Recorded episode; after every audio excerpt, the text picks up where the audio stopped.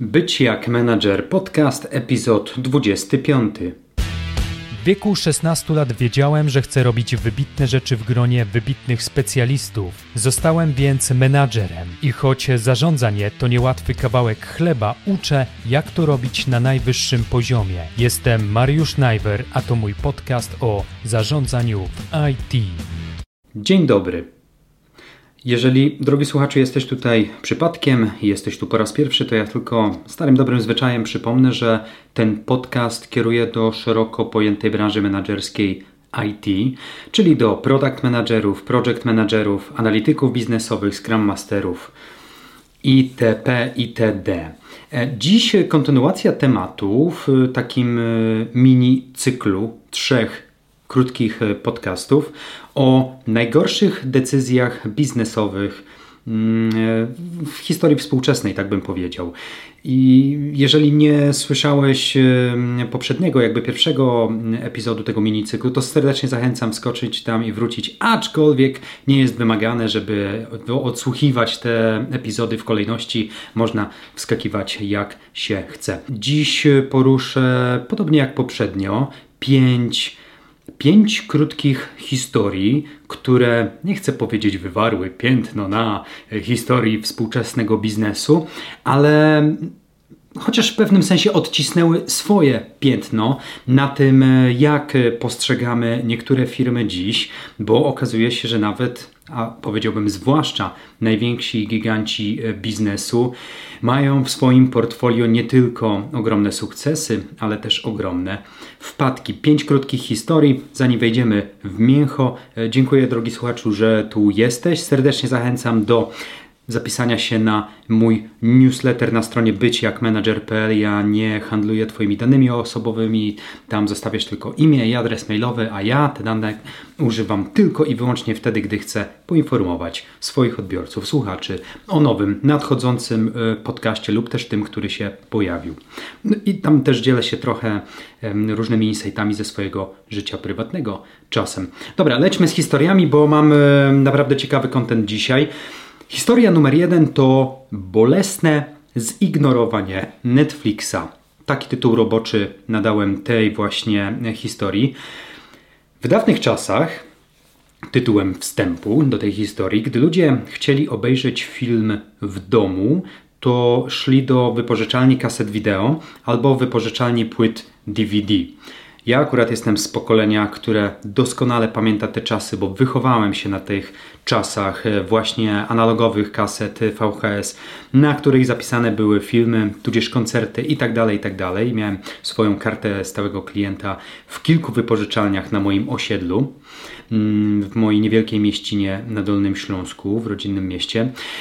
I, i ogólnie pamiętam nawet, że model subskrypcji, który dzisiaj jest tak, e, tak dobrze znany i rozpoznawalny, model subskrypcji albo miesięcznego abonamentu wtedy nie był nawet nie był w ogóle popularny.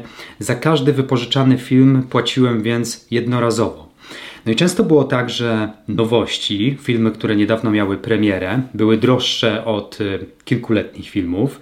Czasem były też zniżki na filmy polskie, na bajki e, dla dzieci, więc y, było ciekawie. Te czasy mm, dla pasjonatów y, filmów były dość specyficzne i unikalne, wręcz unikatowe. Także mówimy o czasach, gdzie nie było mowy o streamingu filmów przez internet. Internet, kiedy jeszcze go nie było, to nie było, a kiedy był, to był za bardzo wolny, zbyt wolny. W tamtych czasach największym graczem na amerykańskim rynku wypożyczalni filmów była firma Blockbuster, pisane przez B-L-O-C-K Booster. Blockbuster. No i gdzieś w cieniu tak naprawdę tej wielkiej firmy, tego giganta, zaczynał powoli działać Netflix, który wystartował z dość ciekawym modelem biznesowym. Otóż Netflix w tamtych czasach oferował wypożyczanie, wypożyczanie filmów na DVD, które klienci mogli zamawiać przez internet, a same filmy przychodziły do nich pocztą tradycyjną. Szefostwo Netflixa już wtedy miało pewną wizję streamingu filmów przez internet, ale ówcześnie brakowało jeszcze technologii, które by uciągnęły taki pomysł i taką wizję. W 2000 roku Netflix był w dość, w dość kłopotliwej sytuacji finansowej. Wciąż się zadłużał, więc był na takiej równi pochyłej w dół. I żeby ratować sytuację, szefowie Netflixa poszli właśnie do firmy Blockbuster i złożyli im propozycję sprzedaży Netflixa za 50 milionów dolarów amerykańskich. Same okoliczności w ogóle są tutaj ciekawe. Otóż założyciele Netflixa próbowali podobno miesiącami umówić się na spotkanie z prezesem Blockbustera i w końcu, gdy się udało spotkać, zaproponowali połączenie sił. Wypunktowali przy tym słabe strony podejścia Blockbustera do ówczesnego rynku i ówczesnego klienta. Opowiedzieli też prezesom Blockbustera o wizji Netflixa, jeśli chodzi o przyszłość branży rozrywkowej.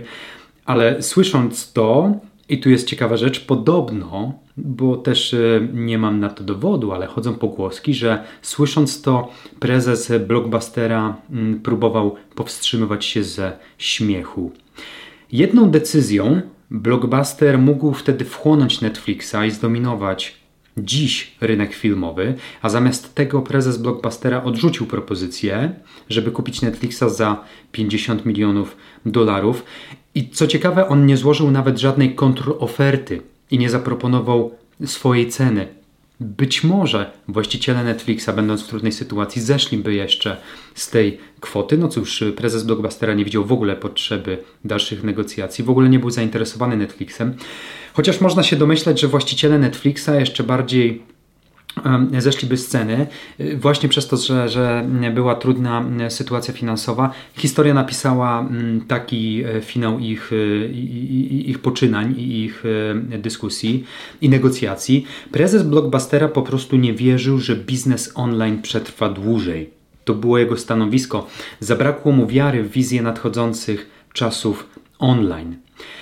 John Antioco, pisze się Jochen Antioco, prezes Blockbustera, był tak naprawdę szczęśliwy, bo zarządzał ogromnym wtedy biznesem. Miał 9 tysięcy wypożyczalni filmów, które zarabiały dla ich firmy łącznie ponad 800 milionów dolarów rocznie. To jest ogromna skala, a raczej była. I odrzucenie propozycji Netflixa było tak naprawdę początkiem końca blockbustera. Sam Netflix, jak też e, pozostająca e, wokół jakby blockbustera jego konkurencja, w sensie konkurencja blockbustera, na przykład firma Redbox, mm, tak naprawdę rosły w siłę, natomiast sam blockbuster przestał się rozwijać tak, jakby wymagały tego e, zmieniające się czasy i też zmieniające się przyzwyczajenia konsumentów. I w 2010 roku szefostwo blockbustera oficjalnie ogłosiło bankructwo firmy. Po czym e, zaczęto zamykać wszystkie e, te 9 tysięcy wypożyczalni filmów, jedna za drugą. W którymś z wystąpień mojego ulubionego e, przedsiębiorcy, ale też powiedziałbym showmana, Garego Weinerczuka, słyszałem, że Blockbuster podobno zrobił jakieś badania jako firma, z których wyszło, że ludzie uwielbiają chodzić do wypożyczalni filmów i nie zamierzają z tego rezygnować. Ja myślę, że te badania były raczej chybione, bo Netflix stał się gigantem w branży serwisów streamingowych, robiąc w 2020 roku przychód na poziomie 25 milionów dolarów. I teraz coś, czego nie zaznaczyłem na początku tego podcastu, a co jest pewnym clue tego mojego mini cyklu o najgorszych decyzjach biznesowych, to po każdej z historii ja będę dodawał taki insight od siebie i pewien komentarz na temat tego, jaką naukę z każdej z tych historii powinien lub może wynieść dla siebie product manager. Mówimy w końcu o mm, e, podcaście kierowanym do branży menedżerskiej w IT. No jaką historię z tej Netflixowo-blockbusterowej, mm, jaką naukę z tej blockbusterowej historii powinien wynieść dla siebie product manager? Przeprowadzanie badań jest zazwyczaj dobre, w sensie zasadne ale już opieranie tak ważnej decyzji biznesowej na jednym badaniu konsumenckim to wydaje mi się spore nadużycie. Chociaż zakładam, że największym blokerem i ograniczeniem e, w tych negocjacjach pomiędzy Netflixem a Blockbusterem było tutaj raczej sceptyczne podejście prezesa Blockbustera do zmieniających się czasów. My o takich prezesach mówimy, że wywodzą się z betonowych zarządów. Myślę, że doskonale kojarzysz to stwierdzenie i ten termin. Product manager musi mieć zawsze otwarty umysł. To jest szalenie istotne, nawet słysząc pozornie kuriozalne wizje produktowe.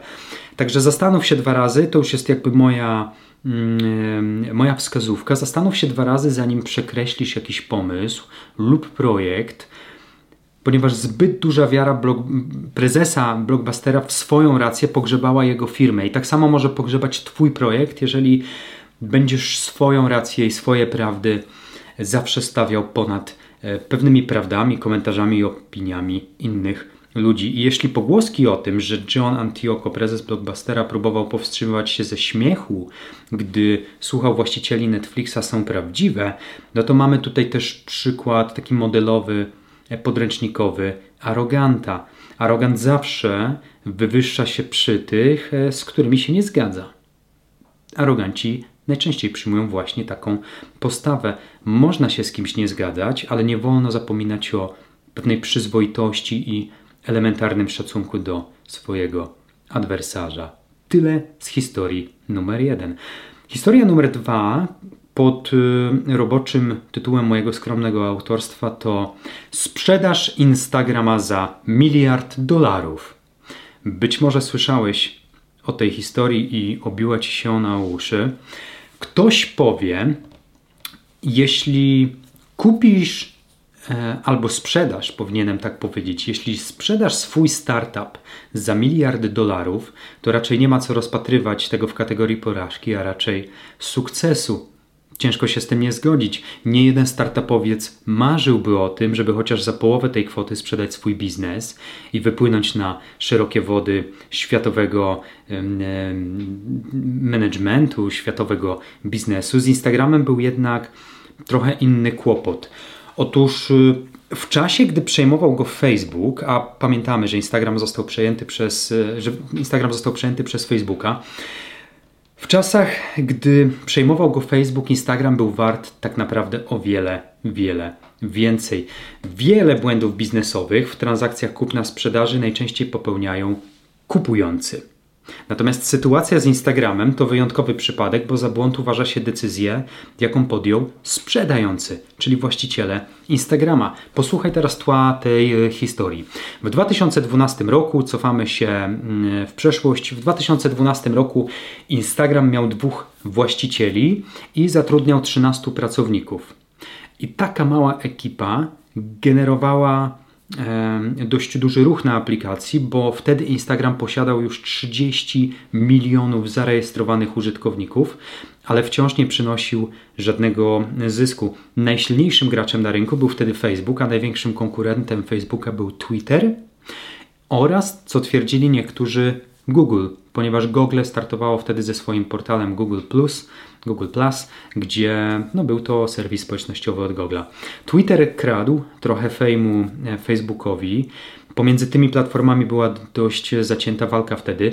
Na rynek e, wchodziło właśnie też Google ze swoją platformą społecznościową i pewnego dnia do Instagrama zapukali szefowie Twittera i złożyli ofertę kupna tej aplikacji za bagatela 500 milionów dolarów. A jako, że Zuckerberg czyli właściciel Facebooka, znał się z Kevinem Systormem. Kevin Systorm to był e, ówczesny współzałożyciel i współwłaściciel Instagrama. No to Zuckerberg dowiedział się, właśnie od y, współwłaściciela Instagrama o tym, że Twitter złożył Instagramowi tę ofertę. Co zrobił właściciel Facebooka? No, właściciel Facebooka zaprosił swojego kolegę, czyli współwłaściciela Instagrama, jednocześnie y, y, no, znali się już dłużej. Nie wiem, czy to była jakaś z, z, zażyła znajomość, przyjaźń, natomiast Zuckerberg zaprosił zaprosił Kevina na kawę do swojego domu w Menlo Park w Kalifornii. I Zuckerberg zaproponował, że podwoi tę kwotę kupna, jaką zaproponował Twitter. I w ten sposób z 500 milionów dolarów propozycji, z propozycji od Twittera zrobił się miliard dolarów amerykańskich. No, ktoś może powiedzieć, że Instagram był rywalem Facebooka, ale na przykład telewizja CNBC podała, że pracownicy Facebooka obawiali się bardziej tego, że Twitter lub Google kupią Instagrama, że oto szła walka, kto kupi Instagrama pierwszy. Koniec końców, już skracając trochę tę historię, właściciele Instagrama przyjęli propozycję Zuckerberga i sprzedali Instagrama za miliard. Podobno założyciel Twittera, Jack Dorsey, pisze się Jacek Dorsey, poczuł się tak bardzo zdradzony, że właściciele Instagrama zrobili interes z Facebookiem, że usunął ze swojego smartfona aplikację Instagrama i od tamtej pory nie umieścił na niej ani jednego wpisu. Zuckerberg był tak napalony na te transakcje, że podobno dopiął wszystkie formalności w weekend i kupił Instagrama, nie prosząc nawet o oficjalną zgodę swojej rady nadzorczej. Rady Nadzorczej Facebooka. W tamtym czasie to była dla Facebooka największa transakcja kupna. W praktyce tak naprawdę Zuckerberg zrobił niezłe posunięcie, nie, nie, niezłe posunięcie, posunięcie, to był naprawdę dobry interes. Kupił za miliard Instagrama, który był jego potencjalnym silnym konkurentem na rynku. Instagram był wciąż rozwijany jako osobna firma, ale zyski płynęły już do właściciela Facebooka. Założyciele Instagrama ostatecznie opuścili tę firmę w 2018 roku. Co prawda nigdy nie powiedzieli tego publicznie, ale wiele osób podejrzewa, że z biegiem lat pożałowali jednak swojej decyzji, żeby sprzedać aplikację tak tanio Facebookowi. A dlaczego tanio? Bo Instagram jest obecnie jedną z najpopularniejszych aplikacji na świecie. W 2019 roku wygenerował dla Facebooka 20 miliardów dolarów przychodu. Dziś już nie ma Facebooka, w sensie jest Facebook, ale nie jako firma, tylko jako serwis społecznościowy, ponieważ oficjalna nazwa firmy Zuckerberga to Meta. Część analityków twierdzi nawet, że Instagram wart jest obecnie ponad 200 miliardów dolarów. To trochę więcej niż 1 miliard, za który został kupiony. Instagram był też świetnym narzędziem, dzięki któremu Facebook postrzelił, przestrzelił magiczną liczbę 1 biliona dolarów ewaluacji, czyli wartości firmy. Jaką naukę z tej historii powinien wynieść product manager? Otóż, jak sobie przygotowywałem skrypt do dzisiejszego epizodu, to wynotowałem, że jako kierownik produktu lub nawet właściciel biznesu, prędzej czy później trafisz na sytuację, gdzie będziesz podejmował decyzje lub pomagał innym osobom podjąć decyzje strategiczne co do przyszłości waszej firmy lub któregoś z produktów. No i często jest tak, że produkty, które znalazły swoich odbiorców i zaczynają cieszyć się popularnością, stają się łakomym kąskiem dla innych dużych firm na rynku. Sposób wyceniania produktów, tak naprawdę wrzucania ich na rynek z ofertą y, kupna lub y, przeprowadzenia fuzji, gdy sprzedajesz produkt y, innej firmie, to jest temat na zupełnie inny podcast. Nie chcę się tutaj rozwodzić. Natomiast historia Instagrama powinna dać do myślenia product managerom, że to jak my wyceniamy produkt może różnić się diametralnie od tego, ile nasz produkt może być w rzeczywistości warty na rynku. Teoretycznie miliard dolarów brzmi jak największa wygrana w totolotka, ale w świecie poważnych, naprawdę poważnych biznesów taka liczba wygląda jak kieszonkowe dla dziecka żeby kupiło sobie frytki z ulicznej budki. Oczywiście, jeśli mówimy o dziecku bogatego szejka z Dubaju. Niemniej jednak e, wadą każdego product managera w, takich, w takim przypadku byłby zbyt wielki hurra optymizm. Znów powtórzę być może to, co już mówiłem w poprzednich nagraniach, ale naszym najlepszym towarzyszem w codziennych obowiązkach menedżerskich powinien być zdrowy rozsądek oraz analityczne podejście. Co z tego, że ktoś daje nam bańkę za aplikację? Sprawdźmy lepiej 5 razy, czy gracze inni, więksi na rynku, nie dadzą nam za tę samą aplikację 10 baniek. Taka powinna być naturalna kolej rzeczy, sprawdzanie. Także właścicielom Instagrama zdecydowanie zabrakło takiego kubła zimnej wody wylanego na głowę, żeby z dystansem podejść do propozycji Facebooka ale także Twittera. Jeśli Zuckerberg tak bardzo się zajarał Instagramem, że dopinał formalności zaledwie w, weekend, to tym bardziej właścicielom Instagrama powinna zapalić się czerwona lampka w głowie. Teraz można gdybać, bo jest już po ptakach, ale jestem ogromnie ciekaw, z jaką ofertą wyskoczyłby wtedy na przykład Google, gdyby dostało szansę kupna Instagrama. Czas na kolejną historię w naszym zestawieniu najgorszych decyzji biznesowych. A teraz coś, co jest zupełnym przeciwieństwem do historii z Instagramem, mianowicie chodzi o popularny portal Yahoo. Yahoo odrzuca propozycję Microsoftu. To tytuł roboczy kolejnej, trzeciej już dziś historii. W 2000 roku serwis Yahoo, co ja także pamiętam, bo byłem wtedy młodym podlotkiem, był jednym z internetowych gigantów. Nawet w Polsce ten portal był mega popularny, zaraz obok Onetu czy Wirtualnej Polski. Sam pamiętam, że ja i wielu moich znajomych miało pozakładane pierwsze adresy mailowe właśnie na Yahoo. Serwis był znany nie tylko z informacji, z serwisu informacyjnego i ze skrzynki pocztowej, ale też z wyszukiwarki jeszcze przed czasami, gdy Google weszło na salony. Zaraz po wyszukiwarce Onetu to było chyba drugie miejsce, w którym ja i moi znajomi w drugiej połowie lat 90. i na początku lat 2000 wyszukiwaliśmy informacji. Szacowało się, że serwis był wtedy wart nawet 125 miliardów dolarów. Ale także wtedy mówiło się mm, także o tym, że Yahoo znalazło się na równi pochyłej w dół. Osiem lat później historia uczy nawet największych sceptyków. Osiem lot później, w 2008 roku, do Yahoo przychodzi Bill Gates i oferuje kupno portalu za bagatela 44,6 miliarda dolarów amerykańskich. W przeliczeniu było to jakieś 31 dolarów za pojedynczą akcję spółki. Zarząd Yahoo natomiast stwierdził podobno jednomyślnie, że taka cena to zdecydowanie za mało, jako, jaką rzeczywiście powinien zapłacić Bill Gates, bo rzeczywista wartość spółki na rynku jest dużo, dużo większa. Według Rady Nadzorczej Yahoo. Odrzucono propozycję Microsoftu, a następnie zarząd czekał być może naiwnie na kolejną, tym razem lepszą propozycję od Billa Gatesa Niestety taka propozycja nigdy nie padła. Akcjonariusze byli wściekli. Wściekli o to, że zarząd Yahoo nie przystał na pierwszą propozycję mm, kupna, sprzedaży. Mówiono nawet, że Microsoft mógłby, gdyby chciał, doprowadzić do wrogiego przejęcia Yahoo, ponieważ wielu akcjonariuszy widziało już spadającą gwiazdę ich spółki. Jeśli tylko Bill Gates bardziej by się postarał, to spółka byłaby jego. Historia pokazała jednak, że Microsoft wiedział co robi, a Yahoo popełniło srogi błąd. Wartość Yahoo spadała i spadała i spadała i spadała.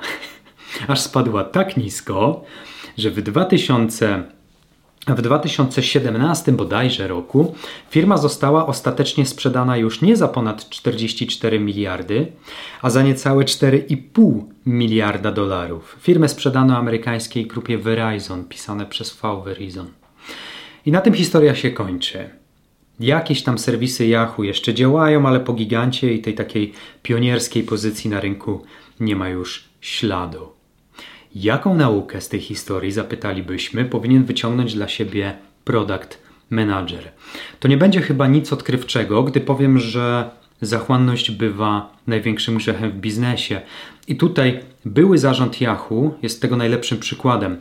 Jeśli Twój produkt zaczyna dołować w statystykach i wpada w równie pochyłą w dół, a ktoś inny w tym czasie składa ofertę kupna tego produktu, to warto przemyśleć dwa razy swoją decyzję. Zanim powiemy nie, no oczywiście gdy zanim powiemy tak. Ja niejednokrotnie widziałem już sytuacje, gdy w przeszłości moi byli szefowie, często prezesi biznesów, które pomagałem im budować, przeceniali swoje produkty. Dla przedsiębiorców, i być może też to zauważysz lub już zauważyłeś, często ich produkty są dla nich jak ich dzieci. Opiekują się nimi i mówią o nich w samych superlatywach, nawet jeśli to nie są idealne produkty. Pamiętaj, że pracując top managementem jako kierownik produktu, Twoją rolą nie jest przytakiwanie prezesom i mówienie o Waszym produkcie w samych superlatywach, chociaż warto być optymistą i zarażać innych współpracowników, współpracowników e, pasją do tego, co sprzedaje Wasza firma Twoją rolą jest między innymi to, żeby znajdować słabe punkty tego, nad czym pracujecie, aby następnie podejmować lepsze decyzje produktowo-biznesowe lub po prostu lepiej doradzać zarządowi w podejmowaniu decyzji strategicznych. To oczywiste, że do zarządu Yahoo docierały głosy, żeby sprzedać serwis, ale zarząd okazał się głuchy na te rady. I to był, jest największy problem tego typu podejścia. No ale nic to, pamiętaj, mm, pamiętaj przede wszystkim, żeby nie być zachłannym. Być może to wniosek zbyt banalny na tak specjalistyczny podcast, ale chciałem o tym wspomnieć, żeby to wybrzmiało. Zachłanność to negatywna cecha i na pewno będzie przeszkadzać Ci w profesjonalnej pracy nad produktem, jeśli tej cechy w sobie nie zwalczysz. Kolejna historia i obiecuję, teraz obiecuję z ręką na sercu, że to będzie ostatnia historia w temacie kupowania lub sprzedawania firm, ok? Bo nie chcę zanudzić. A po niej już przeskoczymy na zupełnie inny grunt. I pozostajemy przy Microsoftie, ale teraz całkowicie odwracamy sytuację, ponieważ, uwaga, tytuł roboczy kolejnej historii, Microsoft został mocno niedoceniony. Akcja ma miejsce jeszcze wcześniej, w 1979 roku, gdy młody przedsiębiorca Bill Gates, to, to nazwisko już dziś padło, miał wtedy 23 lata. Pewnego dnia Bill Gates skontaktował się z człowiekiem o nazwisku Ross Perot. Ross przez 2S. Otóż ten drugi pan miał ówcześnie biznes technologiczny, który wart był około miliarda dolarów. A Bill Gates chciał rozwijać Microsoft szybciej, sprawniej, na skalę międzynarodową i dlatego złożył Rossowi Perotowi propozycję sprzedaży Microsoftu za 40 do 60 milionów dolarów. Niby to sporo, ale czy na pewno? No, nie mnie oceniać. No, znaczy, nie wiem. Natomiast myślę, że na tym etapie domyślasz się już, drogi słuchaczu, jak dalej potoczyła się ta historia. Otóż przedsiębiorca, do którego przyszedł Bill Gates, e, oczywiście zastanowił się i domyślał się, że to jest naprawdę ciekawa propozycja, żeby kupić Microsoft, jednakże ostatecznie stwierdził, że kupienie Microsoftu za takie pieniądze to dla niego trochę za drogo, chociaż dysponował dużo większymi kwotami. No ale tym samym ofertę Billa Gatesa odrzucił. Obecnie gigant komputerowy Microsoft wart jest gdzieś w okolicach 340 miliardów dolarów jeśli brać za wiarygodną wycenę ekspertów z magazynu Forbes. Bez wątpienia jest to jeden z najbardziej rozpoznawalnych brandów na całym świecie. Ross Perot, wspomniany przedsiębiorca natomiast, który był mm, później wiele razy cytowany od czasu, gdy odrzucił ofertę Billa Gatesa, podobno stwierdził, że to była jedna z jego najgorszych decyzji biznesowych, które podjął w życiu. Trudno się nie zgodzić. Ta historia jest nieco inna niż dwie poprzednie, jakie opowiedziałem. Przypomnę na szybko, właściciele Instagrama sprzedali swoją aplikację, ale za tanio. Właściciele serwisu Yahoo nie sprzedali swojej firmy, bo uważali, że jest warta więcej. Natomiast tutaj sprawnie działający przedsiębiorca nie kupił Microsoftu, bo uznał, że jest za drogi. Niby podobne case'y, ale jednak inne. Jaką naukę z tej konkretnej opowieści powinien wyciągnąć product manager? Liczby, liczby, jeszcze raz liczby. Liczby trzeba po prostu pokochać. Ja sam miałem ten problem, że nigdy nie byłem ogromnym fanem matematyki w szkole, aczkolwiek doceniam to, e, tę naukę jako fundamentalną wiedzę o świecie. Jeśli już jesteś albo dopiero zostaniesz product managerem, to będziesz sporo pracował z liczbami, sporo będziesz pracował z metrykami. Ktoś powie: OK, panie Najwerd, ale znajomość matematyki, a umiejętność szacowania wartości firmy to są dwie różne sprawy. I tak, i nie, ponieważ jako kierownik produktu niejednokrotnie będziesz szacował wartość chociażby różnych narzędzi, których Twój zespół może potrzebować do pracy. Umiejętność szacowania, czy coś jest warte mniej lub więcej od ceny rynkowej, bo pamiętajmy, że cena rynkowa nie musi oznaczać wartości produktu, to jest umiejętność rzadka, ale niezwykle przydatna. Gdy umiesz robić szacunki lubisz bawić się liczbami, to możesz pomóc swojej firmie oraz zespołom w przyszłości, na przykład zoptymalizować koszty związane z zakupem jakichś narzędzi czy usług firm trzecich. Dobra, wychodzimy z tematów finansowych. Ostatnia już dzisiaj historia mm, jednej z najgorszych, absolutnie najgorszych decyzji biznesowych i będzie to historia mocno powiązana, przynajmniej mocniej powiązana z produktem niż poprzednie. Historia nosi mój roboczy tytuł Atari nie lubi jabłka. To żadna tajemnica, że Apple jest obecnie największym brandem na świecie. Tak po prostu jest i czy tę markę jabłuszka lubimy, czy nie, to sława jabłuszka jest niepodważalna, ponieważ liczba sprzedawanych rocznie iPhone'ów oraz komputerów Apple mówi sama za siebie. Ale cofnijmy się do czasów, gdy jabłuszko było jeszcze małą firmą, której założyciele pracowali w garażu i to właśnie na początku działalności Jabłuszka Steve Jobs oraz Steve Woźniak chcieli sprzedać swoje komputery osobiste firmie Atari. Dalsza część historii jest taka, że Atari odrzuciło ofertę kupna Apple, ale jakby stop na chwilę. Obiecałem, że to nie będzie tym razem e, historia stricte biznesowa, a też bardziej produktowa. Co zrobił Steve Jobs, gdy odrzucono ofertę kupna jabłuszka. Zaproponował, że Atari mogłoby tak naprawdę mieć komputery zbudowane właśnie z części jabłuszka i zaoferował się Atari, że zamiast sprzedawać jabłuszko, zamiast sprzedawać swoją firmę, on chce po prostu dla nich pracować, on chce być ich pracownikiem. I tutaj zastanawia mnie, jaki tok myślowy miał miejsce po stronie Atari, że nawet takiej propozycji od Jobsa powiedzieli stanowcze nie. Dziwi mnie to tym bardziej, że przyszedł do nich człowiek z konkretną propozycją usprawniania ich własnych produktów. To trochę tak, jakby menadżerowie Atari stwierdzili, że ich produkty są już na tyle zajebiste, że nie muszą być jeszcze lepsze. Trochę to trąci hipokryzją, aczkolwiek nie znamy kuluarów tych rozmów i być może to sam Steve Jobs nie spodobał się właścicielom Atari. Jobs nie uchodził nigdy za człowieka o łatwym charakterze i byłbym skłonny uwierzyć, że doszłoby do tej transakcji, gdyby ktoś inny poza Jobsem prowadził te negocjacje. Z perspektywy czasu wiemy już na pewno, że Atari wtopiło, a Jabłuszko wygrało. Apple to najsilniejsza marka na świecie kiedy Atari wciąż kojarzone jest jedynie z grą Pong z lat 80. Atari po prostu nie wygrzebało się do dziś z kryzysu na rynku gier, który miał miejsce w 1983 roku, dawno temu.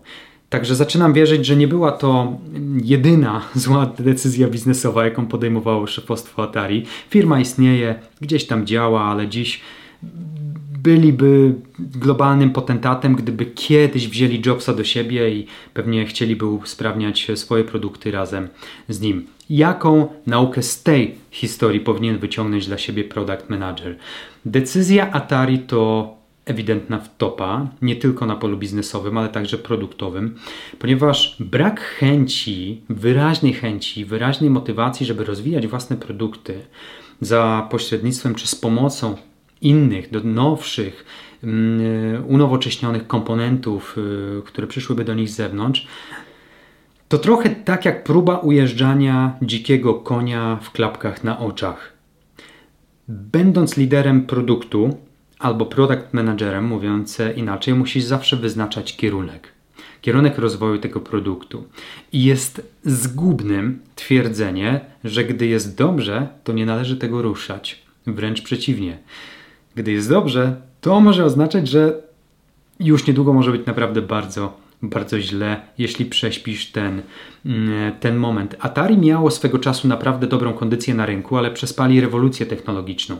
W dodatku, już mówiąc całkowicie dosłownie, odrzucili CV człowieka, pasjonata, który przyszedł do nich z nowoczesną wizją produktową dla świata, który przecież zaczynał, e, zaczynał się świata, który zaczynał się piekielnie szybko komputeryzować. Tutaj sprawny PM odnajdzie dla siebie dwie pouczające lekcje. Pierwsza, biorąc przykład Jobsa, warto nauczyć się lepiej sprzedawać swój produkt, Fakt faktem jabłuszko się rozwinęło na potęgę, ale tego dnia Jobs po prostu nie zareklamował z sukcesem swojego produktu firmie Atari. Dobry product manager musi być też dobrym sprzedawcą, pamiętajmy o tym. I druga lekcja, już przyglądając się bardziej Atari, warto nauczyć się lepiej czytać ludzi. Atari miało złą wizję na swój produkt, Jobs miał tę wizję dobrą. Atari potraktowało z góry młodego wtedy przedsiębiorcę i odrzuciło nie tylko jego produkt, ale także jego umiejętności, jego osobę, jego osobowość. W końcu Jobs był tak zdeterminowany, że chciał nawet dla nich pracować. Już wtedy powinna im się zapalić z tym lampka. W byciu product managerem liczy się przede wszystkim to, z kim będziesz te produkty budować. Znów polecę banałem, ale nigdy nie twierdziłem, że moja specjalizacja nie jest banalna. Musisz zwyczajnie lubić innych ludzi, szanować ich, słuchać ich zdania, doceniać nawet najbardziej pokręcone pomysły, żebyś mógł lepiej analizować, z czym do ciebie przychodzą. Tej umiejętności zabrakło właścicielom Atari, przez co przegapili swoją szansę zapisania się na kartach historii jako najsilniejsza marka świata. Bywa, za niektóre błędy płacimy więcej niż tylko worek złota, bo istnieją pomyłki nieprzeliczalne na żadne pieniądze. I takich pomyłek, drogi słuchaczu, życzę Ci jak, jak najmniej, a najlepiej wcale. I tym e, pozytywnym akcentem kończymy dzisiejszy drugi epizod takiego mini cyklu, a tak naprawdę 25 epizod całego cyklu moich e, podcastów. Serdecznie zapraszam do zapisania się na newsletter, a jeśli jeżeli chcesz e, dodatkowej porady, żebyśmy coś wspólnie przedyskutowali lub przebranżawiasz się i chciałbyś, żeby ktoś rzucił okiem na Twoje CV, zapraszam do zakładki konsultacje na mojej stronie byciakmanager.pl. Jestem do Twojej dyspozycji. Mój kalendarz oddaję w pełni Tobie. Dzięki wielkie za dziś. Za mniej więcej tydzień ostatnia już część tego mini cyklu, trzecia o najgorszych decyzjach biznesowych ever. Dbaj o siebie i innych. Cześć!